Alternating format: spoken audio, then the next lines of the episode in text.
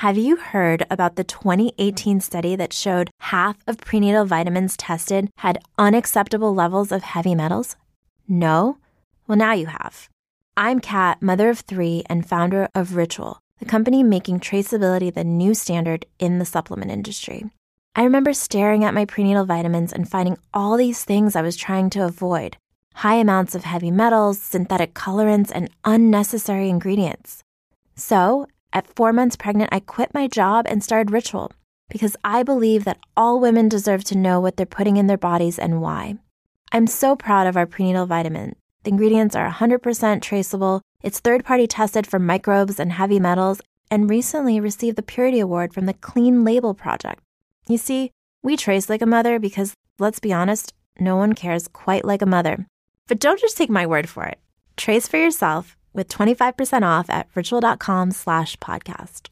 This is the Read to Lead podcast, episode 449.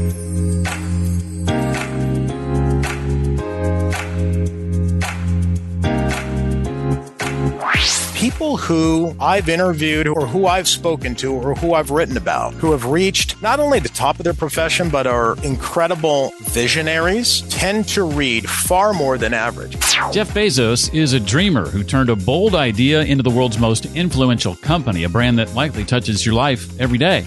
As a student of leadership and communication, he learned to elevate the way Amazonians write, collaborate, innovate, pitch, and present he created a scalable model that grew from a small team in a Seattle garage to one of the world's largest employers. Hi, I'm Jeff Brown, and this is the Read to Lead podcast, the podcast dedicated to your personal and professional growth. I believe that if you want to achieve true success in your business and in your life, that intentional and consistent reading is a must. The book we get to read this week is called The Bezos Blueprint Communication Secrets of the World's Greatest Salesman. And it's written by the man who's making his third appearance on the Read to Lead podcast today. That's Carmine Gallo. I'll ask Carmine to share why the ability to simplify your message is a superpower today, how to bring purpose to everything you read, how to amp your presentations in order to better and more effectively inspire others, and lots, lots more. One of my favorite new superpowers, and something that can be one of yours as well, is when you master the skill of note taking. If you struggle with things like collecting or capturing notes effectively, uh, connecting new ideas to existing ideas, and organizing your notes, developing your notes, distilling your notes, crystallizing your notes, or then creating out of the notes that you take. Otherwise, what's the point, right? If any of those things are a struggle for you, I've got good news. We cover all four of those and more in my new course called Note Making Mastery. And my goal for you is that within just a few weeks of taking the course, you'll have a library of notes at your fingertips that are more helpful and useful to you than all your previous year's worth of notes combined. If you want to improve retention and comprehension of the content you consume for personal and professional development, if you want to be the go-to person for ideas and insights when everybody else is stuck, if you want to see the outputs that result from your content consumption efforts lead to things like new connections, well-deserved promotions, and opportunities that were previously out of reach for you, then your notes, your personal knowledge management system is going to be the difference maker. It's the one thing that'll give you the crystal clear advantage, I would say. I've hosted three live cohorts through the course previously. We've had folks uh, from all walks of life, including a New York Times best-selling author, teachers, police officers, you name it.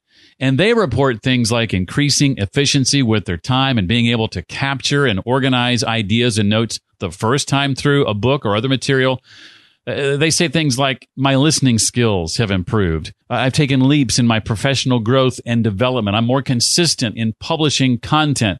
I've enhanced my reading, retention, and comprehension. I've become a better conversationalist. I'm finally starting the writing of my first book. If any of those things are something you want to accomplish, then note making mastery is for you. It's currently available in a self paced version and you can find it at this special website. It's not at readtoleadpodcast.com. No, a much shorter and arguably an easier to remember website, I'm told.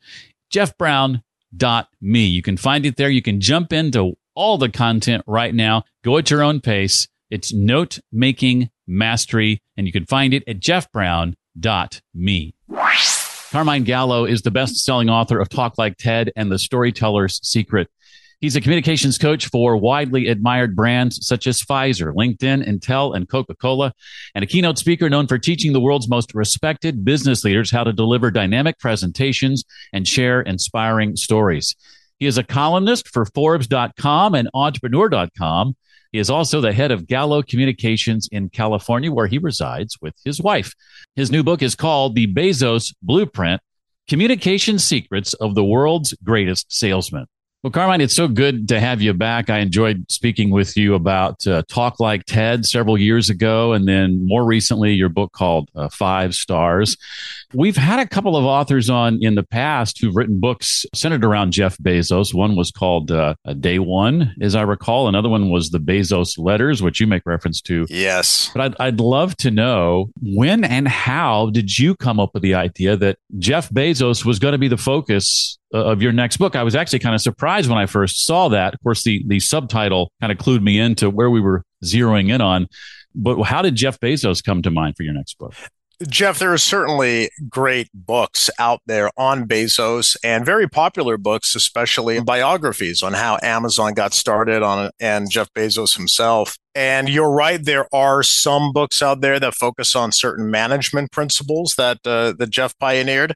But my lens, as you know, is leadership through the lens of communication. I wrote a article for Inc. magazine about three years ago mm. on why Jeff Bezos banned PowerPoint at Amazon, why he banned PowerPoint in senior level meetings specifically. It turned out to be quite popular. And over the course of the next few months, I began to uh, speak to many former Amazonians who have adopted Bezos and the principles they learned from working side by side with Bezos to start their own companies. But when you talk to former Amazonians, you realize that it's not just the management strategies. More often than not, it's the communication methods and strategies mm-hmm. and templates that Bezos pioneered to fuel Amazon's astonishing growth. That's one of the reasons, the main reason why I pursued this topic. But also, Jeff, I'm a storyteller. I'm a former journalist uh, mm. as you are the story itself is irresistible you've got you have some pretty interesting characters in the story mm. but for a person to have a bold idea an idea that nobody thought would make it his boss even tried to talk him out of it so he's got no contacts. He's trying to raise revenue. Had to borrow fifty thousand from his parents, mm. which turned out to be a really good investment for them. Absolutely. Uh, no one believed in it. He didn't even have a name for the company. Uh, in fact, he called it Cadabra until someone who he was speaking to said, Cadaver? Cadaver? That's the name of your company? and he realized pretty quickly he had to change it. But to go from just having a bold idea to transform it into not only one of the world's most admired brands, but I argue the single brand that probably has the most impact on your day to day life, other than the company you work for. I think that's an astonishing story. Yeah. Yeah. Someone whose work I'm quite fond fond of is the late Nobel Prize winning physicist Richard Feynman. Yes. Uh, who says that uh, anyone can make a subject complicated, but only someone who understands it can make it simple. I was just sharing this yesterday with my note making mastery cohort. What would you say to a leader who worries, as many do, that simplifying an idea is equivalent to dumbing it down? It's not dumbing it down. Simplifying is not dumbing down the content, it's outsmarting the competition. And I learned that from so many communicators and leaders who I've interviewed or who I've written about, and Jeff Bezos specifically. So mm-hmm. while I was doing the research for the Bezos blueprint, I came across a remarkable finding that I'm sure is going to resonate with all of our listeners because they are readers. Mm-hmm. If you want to communicate a complex topic that is simple, easy to understand, and reaches the majority of uh, Americans, and that the majority of Americans can understand. And I'm using the US because that's where the studies come from. What grade level would you write for? Fifth grade, ninth grade, high school, college? I would say fifth grade pretty close. It's eighth grade, which is still counterintuitive. Yeah. Yeah. And over at Amazon, they have writing classes. Amazon is a writing culture. Mm. And that starts from Jeff Bezos, who put a premium on writing skills very early on in Amazon's history. And so I think that's something that all of our listeners can appreciate the fact that he does put a high premium on good quality writing. But here's what's counterintuitive good writing doesn't mean making things so complicated that your audience doesn't understand it. Mm. So if you take Bezos and you take all the shareholder letters, I analyzed 50,000 words of letters over 24 years or so, and you put them through an, a software analysis like Grammarly, you'll find that they range from college level writing to ninth grade or so, or eighth grade. But most of the writing that fell into eighth grade language started around 2007. So mm. in the last 10 years of his writing, his writing got better, even though Amazon expanded considerably and became a far more complex company mm. because they ventured into artificial intelligence and cloud computing. Mm. The fact that his writing got simpler, shorter words, simpler sentences, simpler explanations, less jargon. I noticed that as a trend. And then I started talking to people who had worked with him. That was very much intentional. Mm. Jeff Bezos wrote every word of each letter. And he pondered those letters for months ahead of time. And he, he was very deliberate about the words he chose. So one of the big lessons I have and, and that I came away with just through my own research is that great communication is a skill. Writing is a skill. Public speaking is a skill. And like any skill, it can be improved upon. Mm. There's even a passage in the book from Bezos. I can't remember if it's from one of the letters or just his comment on on a particular idea that you analyze. It, it's it's a couple of maybe three paragraphs, and like ninety percent or something of of the words used are one or two syllables, and like seventy six percent of the words yes. are just one syllable. I'm glad you caught that. Uh, that was when he was explaining the Kindle. That's what it was. That's right. And it was directly from a shareholder letter. So Jeff Bezos was very insightful. And he understood that many of the uh, products that Amazon was using or Amazon was in, introducing were very new to people. Mm. And e readers, especially. I think there was another e reader at the time, but nobody was using e readers. so, what is the point of this? And why, why would I want an e reader to, to read books? Mm. And so he made it very, very simple. His explanation, like you said, most of the words he used were one syllable words. So he would say, you know, think of a book and have it in your hand in less than 60 seconds. You know, those are the kind of words he used, mm. but it, that was very intentional. You can imagine how complex it is to create something like an e-reader. But mm. when he communicates it to an outsider for the first time, it has to be simple. So the lesson is great communicators use short words to talk about big ideas. And I had to go back to school for that. I don't know if you read that. Did I? I, I, I feel weird having to acknowledge it after writing 10 books, mm. but I had to go back to writing class especially since the first uh, the first third of the Bezos blueprint is all about writing and simplifying and communication skills. So I reread a lot of the books you probably know, mm. uh, some of the best books on writing, including Stephen King's and, and mm. many others. And then I went one step further and I got on Zoom calls with instructors from around the world, from uh, here in the US to the UK, who teach writing. And I was fascinated by this idea of simplicity and simple words and short words. And one instructor in the UK took me all the way back to 1066 and the Norman invasion. And that is when Latin based language was introduced into the English language and it replaced the older, shorter, more ancient words of the language. But here's what's interesting. When you have to communicate a topic in a way that is urgent, gets the message across quickly, and is memorable, what we do intuitively is we go back to the ancient short words. So, mm. for example, I think I put this in the book too. If uh, we're leaving the house and I say, Jeff, turn off the lights when you leave mm. because I don't have time. I'm rushing out of the door. I want you to get and get it urgently. That's probably what I'd say. Jeff, turn off the lights when you leave. Mm. All of those are like one, I think those are all turn off the lights when you leave, like all one syllable words. I do not go to the Latin based words, which would be Jeff, upon departing the premises, you know, uh, reduce the illumination in the abode. we don't do that. That that's legalese. Yeah. But what's fascinating is that there is a reason why we do that.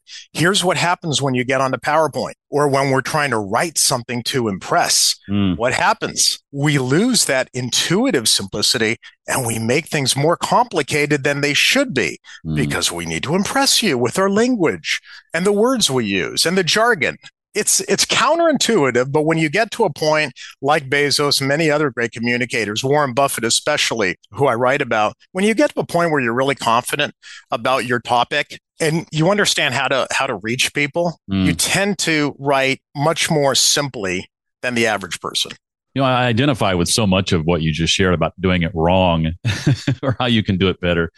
If it makes you feel any better, I had a going back to school moment of my own in my career when I was in radio. I did a nationally syndicated morning show for a number of years. And one of my responsibilities was delivering the news. And I learned some bad habits earlier uh, in my career and I would deliver it very formally and with flowery words. And I had to learn, I had to relearn to talk like a normal person.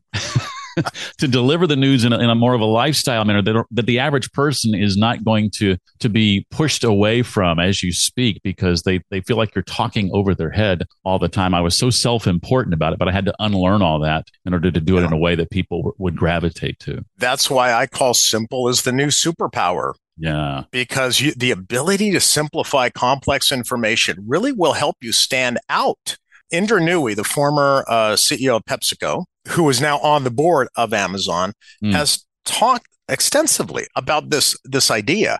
And she says the most important communication skill you can learn as a leader is the ability to take complex information and simplify it. And she was once asked you know, what, what is your advice for young people uh, especially as they're growing as leaders or managers? And she said simplify simplify simplify you mentioned stories a bit ago, and and, your book does story very very well, pulls you into each chapter uh, like a great book does. So I appreciated that about it very much, and that reminds me of just leveraging metaphor and leveraging analogies. How can we better use those to help educate our audience and, and explain our ideas while being simple at the same time? Well, all of your listeners uh, are readers, and you know that great fiction, great books are often using metaphorical language. Mm. Shakespeare was the, the master of metaphor. You know, Juliet is the sun. Is she really the sun? What does that mean? You know, it's a metaphor for everything else about her radiance and beauty. Mm. So, metaphorical language has been with us from the beginning of time. And and a few neuroscientists now are studying metaphor quite extensively, and there's hmm. finding that it's the way we think. We're constantly looking for something when we see something new or abstract that we don't understand, that's unfamiliar, we look for something familiar to compare it with. And, our mental process goes directly into that my argument is that great writers and great communicators have always been masters of metaphor. Martin Luther King's dream speech, uh, like every sentence is, is a metaphor. Right. But even in business, again, one of the reasons why I gravitated to Jeff Bezos is because he does this all the time. Think about Amazon he was very intentional about the name. Why Amazon? Because it is the Amazon, the real Amazon is Earth's largest river. Earth's biggest selection, Earth's biggest river, Earth's mm-hmm. biggest selection. Even when he was only selling books, because he had the vision that you could sell almost anything online. This was at a time, by the way, Jeff, people forget, the most common question Jeff Bezos received when he was pitching the idea was, "What's the internet?" not not how does it work? What's the internet? right. So that's why he had to communicate simply to help people overcome that initial reluctance to not only buy something online but to put your credit card information in there too. Mm. Most people were skeptical of that. So he was constantly looking for and again, deliberately, very deliberately looking for appropriate metaphors to help his team or to help customers understand what he was trying to achieve. So he came up with a lot of metaphors that are still used in as buzzwords today in many of the companies that I've worked with, especially startups or tech companies in Silicon Valley where I live. Everyone uses the flywheel. Mm-hmm. Everyone uses, oh, it's the flywheel effect Flywheel is a it, it, the real thing is a mechanism that as a as it gains momentum and picks up speed. Well, he read a book. Jeff Bezos read a book, and a lot of his best ideas came from books. He read a book by Jim Collins. Took the this idea of uh, growing a company by creating a an, an, imaginary flywheel. How would how would growth continue to build momentum? Lower prices attract customers customers attract third party sellers third party. So that's why it all came back to we got to keep lowering prices lowering prices. Pretty soon the flywheel gets faster and faster. He read that in a book flywheel associates it with Amazon. And now the flywheel effect. I walked into a company three weeks ago and there was a big poster. Oh, that's our flywheel, Carmine. That's our flywheel. Isn't that cool? Uh, yeah, you know, that's more of a Bezos, a Jim Collins thing. And they looked at me like I, I come from Mars. They had never heard of that. so what, what's fascinating to me, Jeff, and one of the reasons why I wrote the book is for years, I have communicated or interacted with entrepreneurs and business leaders who will use a lot of these methods and strategies. They don't even know it came from Jeff Bezos but most of it like two pizza teams. That's another metaphor. Two pizza teams. Mm-hmm. Everyone does that in Silicon Valley now. When you are building a product, especially a high tech product or a new feature, if you have too many people on the team, it creates inefficiency, bureaucracy. And so everything's about lean, lean, lean. Well, Amazon at one point in its history was getting too big. Decision making was ineffective. Mm. And Bezos said, we got to make it smaller. So some of the leaders asked Bezos, how small? And Bezos, again, he's always thinking, how do I communicate this simply so that people get it? And then he said, well, uh, early on, I remember we had very efficient teams that we could feed with two large pizzas. How about a two pizza team? And that stuck, Jeff. See, that's the point. Why do mm. these things stick? Why do these things get circulated, not only among Amazonians, as they call themselves, but around other companies too? Mm. Because metaphor is a shortcut, simple ways of grasping complex ideas that could fill entire books. Mm. You mentioned earlier investors asking, What's the internet? I was speaking to a group of, of physicians uh, that own their own practices, run cash only practices. They fire the insurance companies, if you will, about uh, leveraging video, uh, YouTube, and audio podcasts into, into their marketing. And I remember getting the question early on What's a podcast? What's a podcast? Yeah. yep. You can't assume anything. As, as a person who has written uh, a few songs uh, of his own, I want to move to presenting here. You talk about in the book why you believe great presentations are similar to, to catchy song hooks that, that get stuck in your head. How so exactly? Because if you look at the research, we, we should talk about songwriting offline too. I'm, I'm I, I love songwriting. Mm. Well, you're in you're in uh, Tennessee. Uh, Luke yeah. Combs is one of my favorite songwriters these mm. days. All those catchy hooks. Yes. Taylor Swift obviously writes catchy hooks. Everyone knows what a hook is. Everyone knows what an earworm is. Mm. You don't remember well, maybe you do because you're a songwriter, but most people don't remember the verses. They don't remember every line of every song. Mm. They remember the hook. That's when we start singing along. Yeah. The neuroscience literature in communication theory is starting to show the same thing. When you deliver a PowerPoint, when you get, when you have a business meeting, when you're delivering a pitch, people don't remember nearly as much as you think they do. They do not remember every word on every slide. They don't remember every piece of information you have to select. Good communication is a matter of selection, not compressing everything you know. It's selection, not compressing. So you have to find the hook. Usually it's a story. It can be a wow moment. It can be a demo. That that happens sometimes, but usually it's a story that captures people's imagination, grabs their interest immediately and gets them involved in the story. And that's why creating the hook creating a story, or I have a whole chapter, what I call the log line, is hmm. creating those the, those first few seconds where you put everything into context and you give people a reason to listen to the rest of the story. That's what I mean by a hook. If you don't have a good hook that people are going to remember, don't expect them to remember all of your presentation because that's not the way the brain works. I uh, posted online, as you know, yesterday, a portion of the first page of, of chapter 11 of your book, a, a, chapter. When I saw the title, I, I got really excited. it's oh, called "Yes, Leaders Are Readers." Leaders are readers. Yes, chapter eleven. I saw that online. What are some of the reasons to read more books than we do now, in your opinion? I obviously am a fan of this thought, but what are your thoughts on this? Well, let's start with the quote from a Navy admiral who's the former NATO commander, James Stavridis, who actually endorsed the Bezos blueprint. Mm. I love this quote. I can't say it better.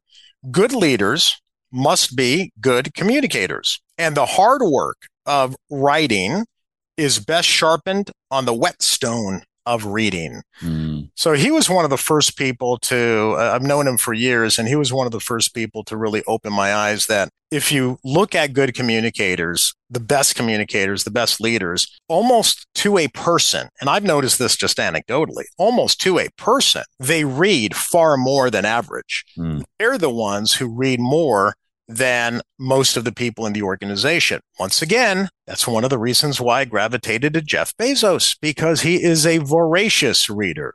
Mm. If it wasn't for the fact that Bezos discovered science fiction novels when he was a teenager working on his grandfather's cattle ranch, somewhere in a small town in Texas, a local benefactor had donated uh, free uh, science fiction novels, you know, to the local library. If it hadn't been for that fact, it probably would never have triggered his interest and his passion for space exploration. Um, and in fact, the the Echo and Alexa is something that he took from science fiction as well. Mm. But he became a voracious reader, and many of the strategies, tools, even devices that Amazon introduced came from directly from books that he had read. He started a leadership book club. Mm. And some leaders who I talked to were a little peeved looking back because it was also during the summer when they were supposed to be off. Every month, they had to read the Jeff Bezos selection of books and come together and talk about it. Mm. Uh, but those books turned into AWS, two mm. pizza teams, uh, the Innovator's Dilemma. That was a famous book by Clayton Clayton Christensen, mm-hmm. uh, the Harvard Harvard instructor. That book inspired, and I haven't I didn't read it carefully enough just to see how it did, but that inspired the Kindle. So mm I have this chapter, part of Leaders or Readers, where I go through all of these books and show you which ones inspired what devices or what mm-hmm. products or what management philosophies. And Bezos has been very open with, yeah, I copied that from this book, copied this from that book. Mm-hmm. But it's not just Bezos, right? You know that. Right. It's uh, Warren Buffett and Elon Musk and, and Richard Branson, people who I've interviewed or who I've spoken to or who I've written about who have reached not only the top of their profession, but are incredible visionaries, tend to read far more than average. Like mm. Admiral Stavridis, uh, he reads 100 books a year. So I thought I read a lot, 50 to 75 books a year. He reads 100 books a year. David Rubenstein, yeah, the billionaire David Rubenstein, big philanthropist, he reads more than 100 books a year. Wow. Uh, so there is a reason why these people are where they are. They're constant. Bill Gates, another example. We can go mm. on. They're constant learners. That's the difference. They don't assume that they know it all. They're constantly learning it all. And you can only learn through those books, and there that's why there is a direct correlation between podcast listeners and, and readers. Mm. I talk to a lot of people, Carmine, who who struggle with this idea of of leading with purpose. It's one of the reasons why I started the uh, note making mastery. it's my take on note taking. I call it note making mastery because yeah. folks struggle with this idea of, of reading with purpose. What advice would you give to someone who identifies with that struggle? My point, and, and I love what you're doing as well, because it doesn't matter if we're reading all of these books, but we're not absorbing any of the information. Right. Uh, so that that's why Jeff Bezos started a leadership book club, mm. because it not only forced you to read the book, but you had to read it and understand it enough to come back to your leadership team and explain it and talk about it. So you mm. had to know it a little better than average. But when I say reading with purpose, I learned that from David Rubenstein and, and from others. If you think about how many millions of books uh, there are on Amazon or available, if you were to read one book a month for your entire life since you know, the day you, you started reading till mm. about 80, 90 years old, the math turns out to be 0.002% of all the titles available on Amazon. You would only get through that, and that's if you read a book a month. Mm. So David Rubenstein reached a conclusion where he said he had to find books in relevant categories. And that, that's what he called purposeful reading. Mm. And I think it makes a lot of sense. And I learned a lot from that as well. Yes, you have to allow a little bit of room for serendipity. There's no question about that. That's why I still love strolling through bookstores or libraries. But more often than not, the books that Rubenstein reads are those that are called for him from the people he trusts who know him. Mm. They're the ones who send him books in relevant categories. So it doesn't have to be directly tied to what you do, right? relevant. So if you think back on Jeff Bezos, a lot of the management principles that they used at Amazon came from books that were not about e-commerce, but were about innovation because innovation is so central to what he did and what they do at Amazon. So he read innovation books. That's what we mean by being purposeful and finding books in relevant categories that are a little outside of your discipline. I think that's an interesting way of looking at it. And it's a helpful tool to begin to take control of your time and, and where you're going to focus your energy on on that reading. I've had to do that because I can't read all of the books that publishers send me. now that I write for different publications, publishers send me all the new books. Mm. Some of them look fantastic. I, I, I, can't get to all of them. And I, I, want to spend my time reading books that I can learn something from that'll advance the subject. There are not that many good business books, especially that advance the subject it's a lot of it is derivative. So it's very important that I find those those few books that advance the subject for me and teach me something new. I, I, feel your pain when it when it comes to getting more books sent to you than you can you can possibly read. And I'm a big believer to to your point earlier that the best creativity is borrowed creativity. All creativity is remixed to some degree or another. And when we read books outside our, our disciplines related, mm-hmm. uh, but then combine things we're learning from other disciplines to the discipline we're familiar with, that's where some of the best ideas come from. You take these disparate concepts, seemingly disparate, and bring them together, and and sometimes smash them into something new. It can be truly, truly incredible, which is, you know, evidenced by many of the things that, that Bezos has done and others. I want to go back to communication for just a second with regard to presentations once again. Uh, talk a bit, if sure. you would, about what it means to amp your presentations in order to inspire other people. Yeah, amp is something that my wife and I developed. My wife, Vanessa, works uh, with me. She works in our company together, and we mm. co teach communication programs at, at Harvard through executive education. For many years, people come to us and say, well, they still do, obviously, but I, I, try to shoot them down immediately.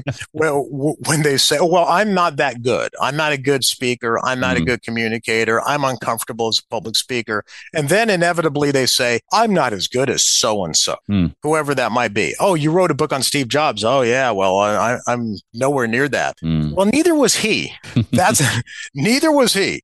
Great communicators are made, not born. All of them, all of the people I've written about, most of the people I've met, you're only seeing them at their best after years and years of practice. So we have hmm. this area, this chapter in the book where I show, I take text and transcripts from video of Steve Jobs early on in Apple when they first started around 1979. Mm. And he was on a television interview and it was painful he was extremely nervous, and you can tell on the video. Mm. Uh, and I learned later uh, that he was nervous even in 1984 when he was launching the new Macintosh for the first time.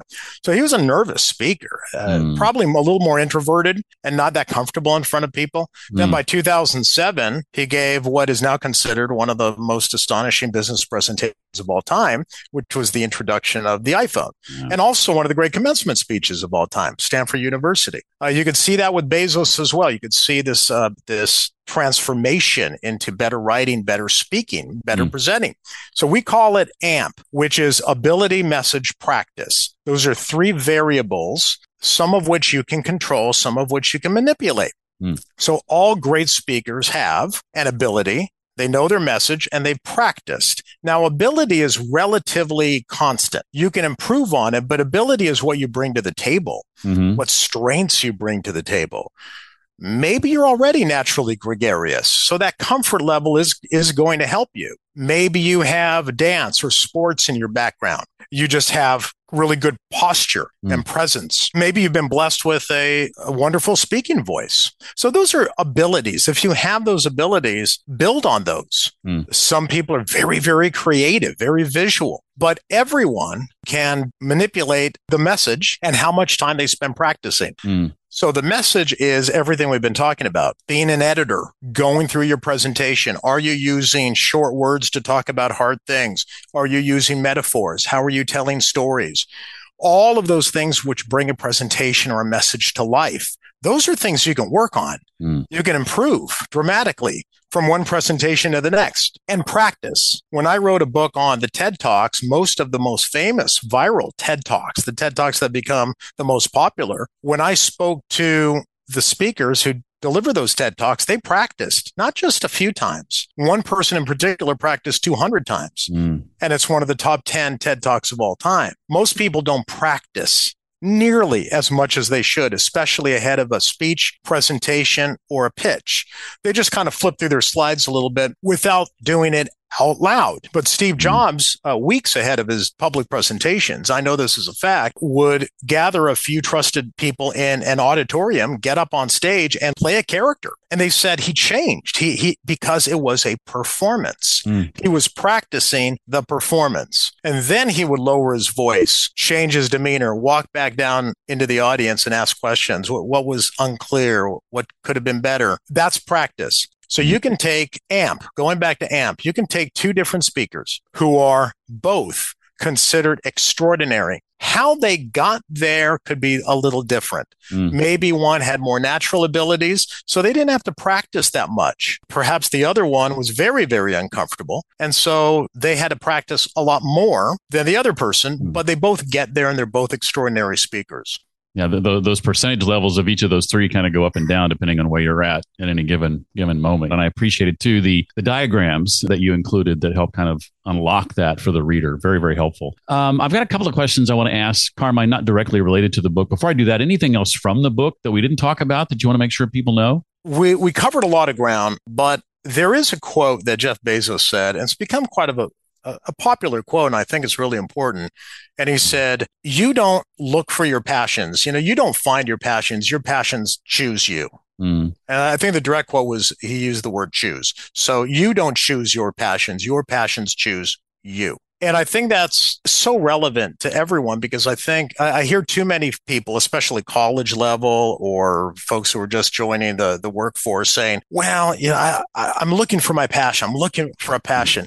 No, let it come to you. Mm. Experiment, try different things, work for different companies, talk to different people outside of your industry, read books outside of your industry, and see what you gravitate to. So that magic formula is when your talent and your passion comes together. Mm. And that's what happened with uh, with Jeff Bezos as well, especially when it came to space. Because when he first watched Neil Armstrong, you know, land on the moon, I forgot how old he was, but he was old enough to be watching it on you know the old black and white TV in his parents' house. And then it was serendipitous, but he discovered all those science fiction novels. So Neil Armstrong, the science fiction, just came to him. Where space exploration was something he had to do, which is why he recently left Amazon as the CEO and is now running his space company. It, it's something that's very common with most successful people today is it's interesting when you ask them how they found those passions. Passions found them but you have to mm. be alert and receptive to them I think it's a powerful piece of advice. Well, uh, you're a person who, as you said, is very particular about the books you read. You get in about 50 to 75 a year. That's that's about the pace I'm on these days. What are a couple of books that you've been really fascinated by in recent in recent years? Well, I'll tell you the book I go back to. So mm. I may have already mentioned this one because I go back to it once a year, and that's Daniel Kahneman's Thinking Fast and Slow. Mm. So, da- so Kahneman is the one who came up with Kahneman and Tversky are the two scholars, Nobel Prize winners, who are credited with finding and discovering a lot of these biases mm. that we have, uh, especially things like the availability bias, uh, recency bias, uh, sunk loss you know mm. bias where a loss affects us more than a win those type of things that you hear all the time now especially in behavioral psychology they were kind of the fathers of behavioral psychology so mm-hmm. i like rereading kahneman's work because most of the business books that i read that quote anything related to behavioral economics, behavioral psychology, or how the mind works and the shortcuts it takes, almost every single line always goes back to Kahneman. So just read the first book, Thinking Fast and Slow. But he also goes into communication. And Kahneman was uh, famous for saying, if you want to be thought, credible, and intelligent. Do not use a long word when a short word will do. Going back to simple as the new superpower. I was talking via email with your wife, Vanessa, over the last couple of days, and she mentioned just how proud she was of the research that has gone into this book. And I, I, love chatting with authors about this next question, especially those who, who take great pride in the level of research that they do for the work. And it's a sort of a personal knowledge management related question. I'd love to know what are some of the tools or techniques you use for managing the research you gather to make it easy to find later? How do you go about choosing what to collect, what to throw away? How is it organized? How do you distill it down, make it your own, and then ultimately create with it? Any or all of those uh, areas you want to touch on uh, with regard to personal knowledge management and your research, feel free. You have to start, you have to begin by being a storyteller, looking for those, looking for those stories. So I compile a lot of stories. If I'm reading books, I'll take notes typically in a hardcover book. I'll take notes in the margins and then I will go back to Evernote and I will, so a digital file, and I'll take some of those notes and try to put them into a digital file and then tag them under storytelling, Bezos, or, uh, you know, different categories that I have. So that gives me two ways of remembering what I read. Uh, and so I also read newspapers. I'll read the Wall Street Journal, New York Times, and often, especially on the weekends, they'll have essays where they'll talk about books. Those two publications are, that's where I get most of my book ideas, especially from their weekend essays. And I'll, I'll take notes on that. So it really, it's, it's just years of compiling stories, writing down anecdotes. And when I, when I travel and I travel a lot and I speak to different groups, I open myself up to different groups. I, I, I, take a lot of different invitations, especially if I think I can learn something from that company, that industry, or, or that culture, or that country. And boy, I've got a notepad, and I'm taking I'm taking a lot of notes, and always thinking about you know the, those stories I can tell. For example, a few weeks ago, I was invited to speak at a leadership conference in South Texas. Uh, right on the border. Ne- had never been that you know that far south in Texas,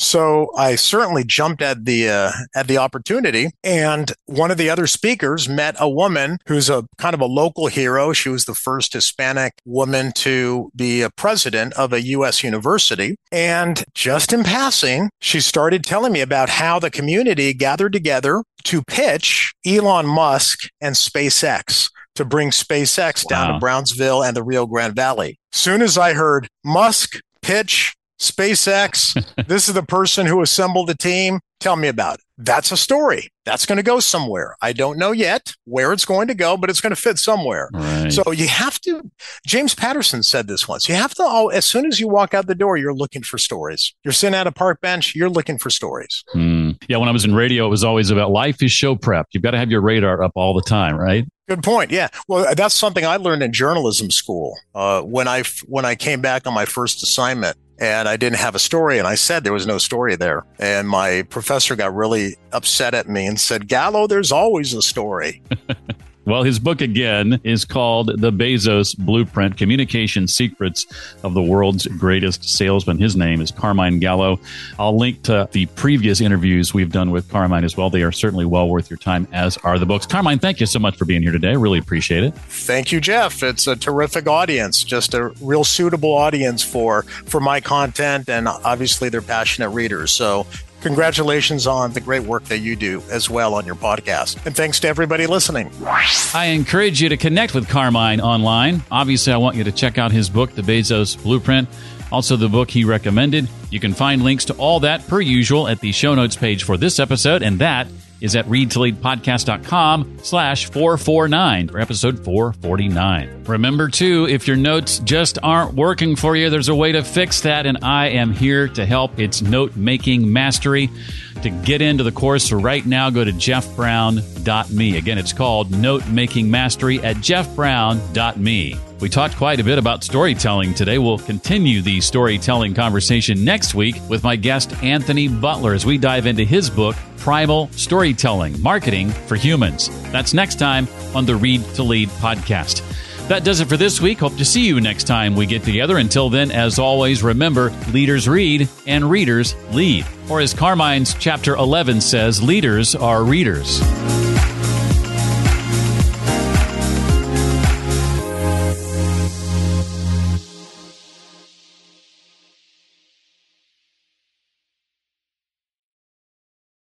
Have you heard about the 2018 study that showed half of prenatal vitamins tested had unacceptable levels of heavy metals? No? Well, now you have. I'm Kat, mother of three and founder of Ritual, the company making traceability the new standard in the supplement industry. I remember staring at my prenatal vitamins and finding all these things I was trying to avoid high amounts of heavy metals, synthetic colorants, and unnecessary ingredients. So, at four months pregnant, I quit my job and started Ritual because I believe that all women deserve to know what they're putting in their bodies and why. I'm so proud of our prenatal vitamin. The ingredients are 100% traceable, it's third party tested for microbes and heavy metals, and recently received the Purity Award from the Clean Label Project. You see, we trace like a mother because, let's be honest, no one cares quite like a mother. But don't just take my word for it. Trace for yourself with 25% off at ritual.com slash podcast.